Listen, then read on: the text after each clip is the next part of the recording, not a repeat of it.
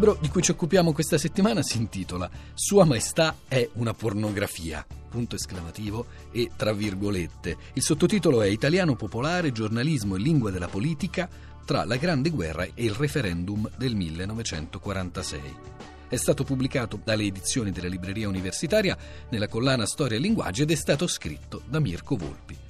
Mirko Volpi negli scorsi anni ha curato per la Salerno Editrice un'edizione di un commento trecentesco alla Divina Commedia, quello di Jacomo della Lana, e a più riprese si è occupato proprio di lingua della politica, di lingua della politica tra 8 e 900. Per il convegno ASDI di Napoli ha preparato una comunicazione intitolata La cronaca politica in due giornali pavesi di pieno 800, 1866-1868.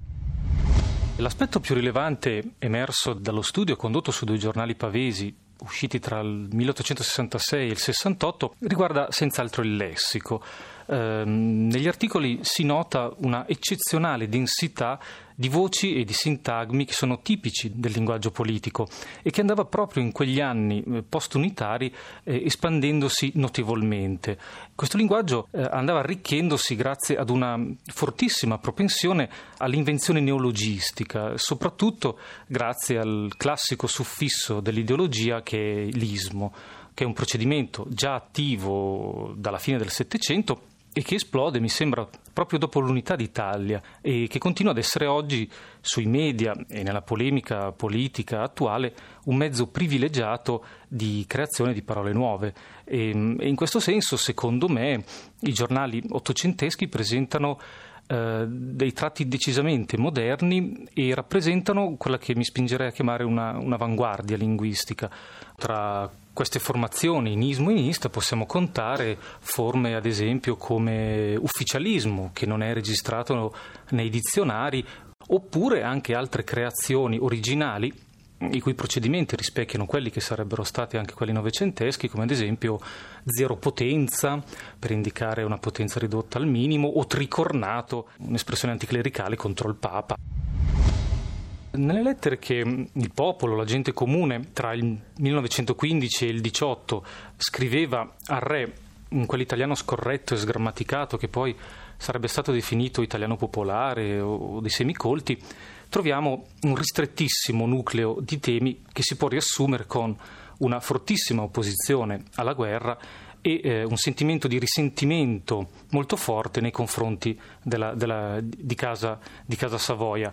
Eh, I toni sono quindi ovviamente aspri, risentiti, eh, molto spesso violenti, anche perché infatti la gran parte di queste lettere sono delle lettere minatorie.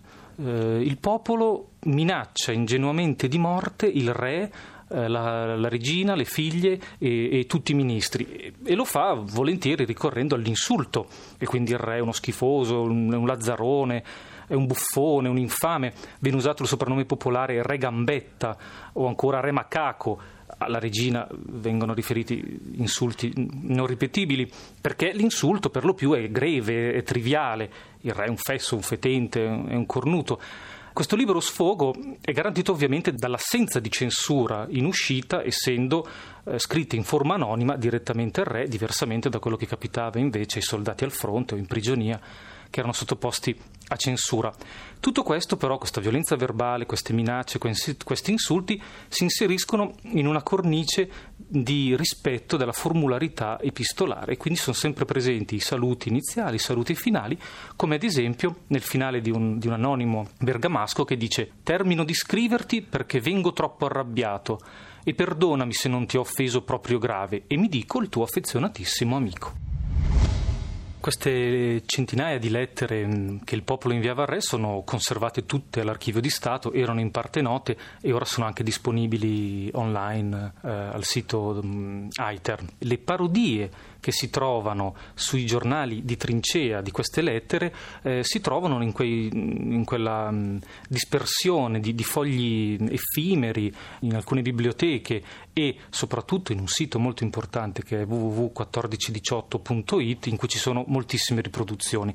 Su questi giornali di trincea che erano distribuiti alla truppa per rinvigorirne il morale. Ricordiamo delle testate come Elastico, La Ghirba, La Tradotta, il Giornale del Soldato. Molti intellettuali come Jair, ad esempio, collaboravano a questi giornali voluti dal servizio propaganda dopo Caporetto in particolare. Si trovano delle rubriche stranissime in cui questo italiano popolare dei poveri soldati che scrivevano dal fronte viene messo alla berlina, viene, viene parodizzato. Ehm, vere lettere che in quegli stessi anni venivano scritte vengono immediatamente parodizzate e, mm, e, si trovano proprio delle esatte repliche degli originali e dunque con gli stessi fenomeni eh, linguistici perfettamente riprodotti e quindi l'ortografia incerta, la sintassi mal gestita, eh, la fonetica che presenta dei tratti dialettali trova un'esatta replica. Perché eh, avviene questo tipo di, di, di, parodia. Le finalità probabilmente sono le stesse che informano eh, i giornali di trincea stessi, che avevano due funzioni, divertire la truppa e fare una profonda azione di propaganda patriottica, ma è un tipo di patriottismo depoliticizzato e che trova in questo popolano incolto ma simpatico la sua più perfetta e utile rappresentazione. Insomma, è una rappresentazione che quindi passa proprio attraverso l'imitazione linguistica.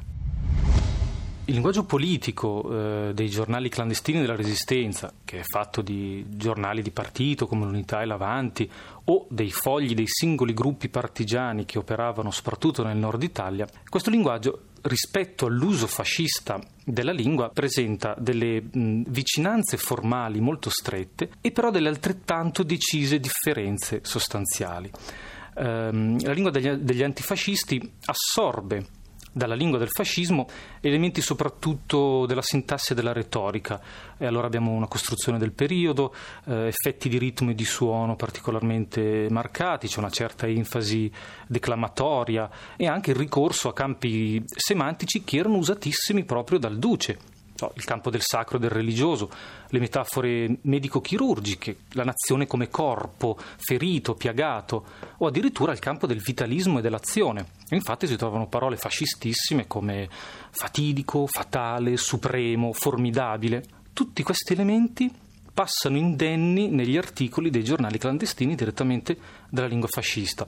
Dall'altra parte, però, la cosa più importante, i fogli antifascisti si riappropriano di tutto il vocabolario politico e ideologico che era stato mistificato dal regime. Cioè i partigiani si definiscono i veri patrioti, parlano di patriottismo, di amor di patria senza, senza paura e si sentono loro i veri eredi del risorgimento, portatori della vera libertà e della vera rivoluzione.